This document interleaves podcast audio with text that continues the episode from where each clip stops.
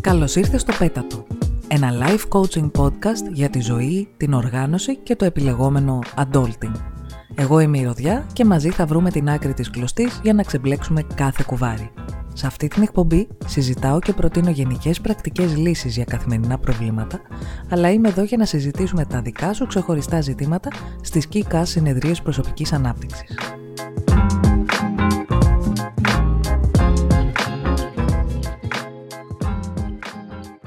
Ξεκινάω άμεσα με παρένθεση μεγάλου μήκους. Νωρίτερα σήμερα, σε μία από τις υπερβολικά σπάνιες επαφές μου με ανθρώπους τα τελευταία δύο χρόνια, βρέθηκε στη σπηλιά μου η Τόνια. Η Τόνια, εκτός από αυτοκόλλητη κολλητή μου και φανταστικό άτομο, είναι η δημιουργός του εξαιρετικού podcast για ταινίες Τόνια Goes to Hollywood, αλλά και μοντάρει τούτες εδώ τις εκπομπές.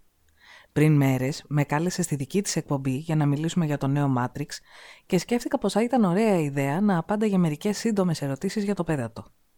Τη ρώτησα, όπως ρώτησα και εσάς τις προάλλες, τι μουσική ακούει για να παίρνει δύναμη όταν καθαρίζει το σπίτι της, μου είπε πόσο την έχει βοηθήσει στο στρώσιμο του κρεβατιού της και μου μίλησε λίγο για το ταξινομικό setup του χώρου εργασίας της. Όπως θα έχετε ήδη καταλάβει μέχρι τώρα, αυτή η μίνι συνέντευξη απολέσθη στα απόκρυφα ενδότερα του audition. Ενώ το δάκρυ κυλάει αργά στο μάγουλό μου όμως, είναι μια ευκαιρία να θυμηθούμε παρέα πως κάθε αποτυχία μας δίνει στοιχεία για την επόμενη επιτυχία μας. Για παράδειγμα, έμαθα τι κλικ να μην κάνω για να μην μου φάει ο δαίμον του μικροφόνου μια ολόκληρη εκπομπή.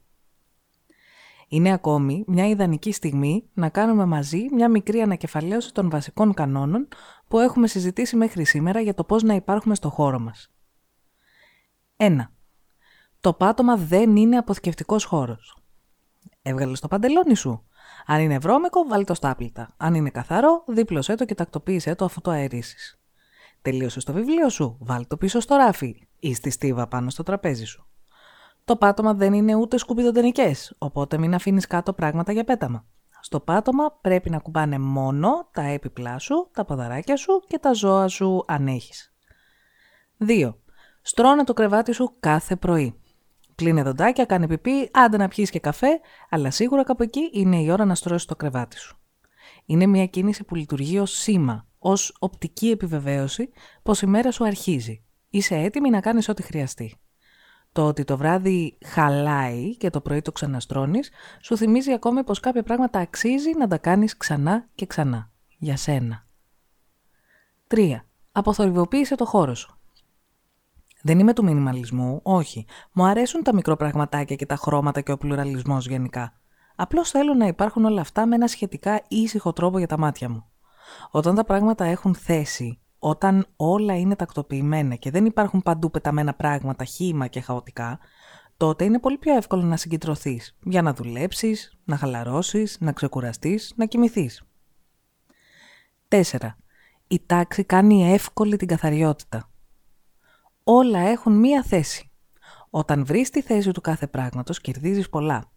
Πρώτον, ξέρεις που είναι το κάθε τι και δεν χρειάζεται να ψάχνεις ώρες για κάτι που χρειάζεται.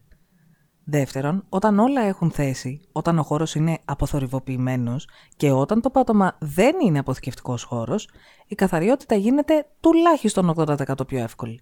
Δεν χρειάζεται να μετακινήσεις 274 τζάτζελα μάτζελα για να βάλεις μια σκούπα, δεν χρειάζεται να σκύψεις 300 φορές και να σε πιάσει μέσα σου. Τσακ μπαμ. 5. Καθάρισε το email σου. Σε βλέπω με τα 493 αδιάβαστα μηνύματα. Πάρε μια βαθιά ανάσα και κάνε ξεσκαρτάρισμα. Όταν το inbox σου είναι 0 και έχεις δημιουργήσει ταιριαστά labels για κάθε εισερχόμενό σου, θα είναι πολύ ευκολότερο να βρεις ό,τι και αν ψάχνεις και να μπορείς να ανταπεξέλθεις άμεσα και αποδοτικά στα πραγματικά νέα email που λαμβάνεις. Και τέλος για μια ακόμα φορά, η ψυχραιμία, η συγκέντρωση και η συνέπεια είναι τα τρία πιο βασικά σου εργαλεία για να βγάλεις καθαρή την καθημερινότητά σου, στην προσωπική ζωή σου αλλά και στη δουλειά σου. Όλα τα παραπάνω βασικά, αν δεν τα έχεις ήδη εμπεδώσει, μπορείς να τα βρεις στα ξεχωριστά τους επεισόδια στη σελίδα του Πέτατος στο site μου.